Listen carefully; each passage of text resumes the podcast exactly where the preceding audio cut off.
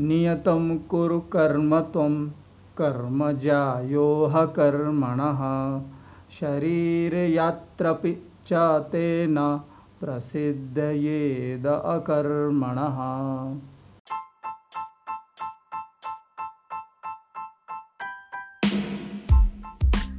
दोस्तों, नमस्कार। मैं आपका दोस्त उपेंद्र शर्मा। आज के पॉडकास्ट में आपका स्वागत करता हूँ।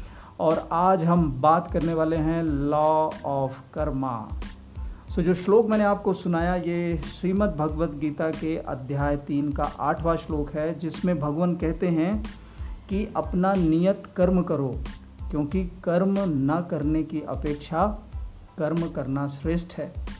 कर्म के बिना तो शरीर निर्वाह भी नहीं हो सकता। सो so, इस बात को मैं एक कहानी के माध्यम से आपको, आपके साथ शेयर करता हूँ, मेरे साथ बने रहिए। तो एक बार क्या होता है, एक राजा अपने तीन मंत्रियों को बुलाता है और उन्हें एक एक थैला देता है और कहता है कि अलग अलग बाग में जाकर इसमें अच्छे स्वादिष्ट फल लेकर के आना है। तो तीनों मंत्री अपने अपने थैले को लेते हैं और अलग अलग बागों में चले जाते हैं। सो जो पहला मंत्री था वह बहुत ही समझदार था, ईमानदार था, मेहनती था। तो उसने सोचा कि क्यों ना मैं राजा की पसंद के स्वादिष्ट, मधुर और अच्छे ताज़े फल भर कर के ले चलूँ तो उनको बहुत प्रसन्नता होगी। और उसने इसी तरह से किया, अपने थैले को बहुत मेहनत से पूरी तरह से भर लिया। दूसरा जो मंत्री था, वो थोड़ा सा चतुर, चालाक था। तो उसने सोचा कि राजा के पास इतना समय कहाँ होगा कि वो पूरे थैले को देखेगा।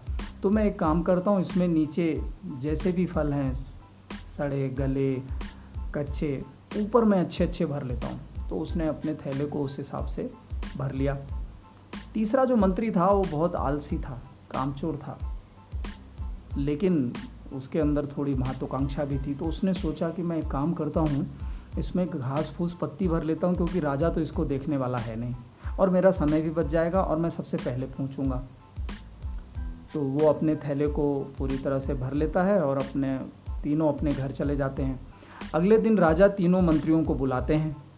और ठीक उसी तरह से जैसे तीसरे और दूसरे मंत्री ने सोचा था कि राजा तो थैले को देखेंगे भी नहीं तो राजा ने ठीक उसी तरह किया। सेनापति को कहा कि इन तीनों मंत्रियों को शहर से दूर जेल में पंद्रह दिन के लिए बंद कर दिया जाए। अब तीनों मंत्रियों को जेल में बंद कर दिया गया। अब होता क्या है, जो पहला मंत्री था, जो ईमानदार था, समझदार था, मेहनती था, उसने जो स्वादिष्ट अच्छे अच्छे फल राजा के पसंद के भरे थे, उन्हें वह खाता रहा और बहुत ही सुखपूर्वक उसके पंद्रह दिन बीत गए।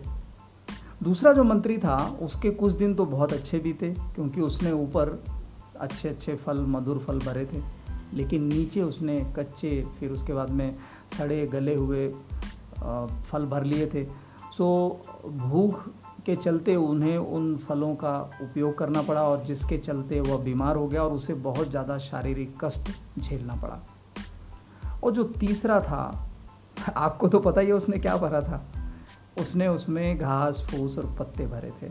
सो दोस्तों, तीसरा जो मंत्री था, उसका भूख के मारे बुरा हाल हुआ और अंततः तड़प तड़प करके उसको अपने प्राण त्यागने पड़े। सो दोस्तों, जो हर कार्य मनुष्य करता है, कहते हैं इस दुनिया में हर चीज़ परिवर्तित होती है मीन्स उसका रूप बदल जाता है। तो हम जो कर्म करते हैं, वो एनर्जी में ट्रांसफ़र होती है और वह एनर्जी लौट करके हमारे जीवन में पुनः आती है। यदि हम रोज़ सुबह उठने के बाद में इस चीज़ को ध्यान में रख करके अपने दिन भर के कार्यों को करें तो हमारा जीवन बहुत बेहतर हो जाएगा। मुझे उम्मीद है इस कहानी से आपको काफ़ी कुछ सीखने को मिला होगा और इसका उपयोग आप अपने जीवन में करें ताकि आपका जीवन बेहतर हो सके और आप सफलता की ओर अग्रसर हो सकें। तो सुनने के लिए बहुत बहुत धन्यवाद। थैंक यू सो मच इसे लाइक करें कमेंट करें और अपने लोगों के साथ में शेयर करें। थैंक यू सो मच आपके स्वस्थ, समृद्ध और सफल जीवन की मंगल कामनाएँ। आपका दोस्त उपेंद्र शर्मा।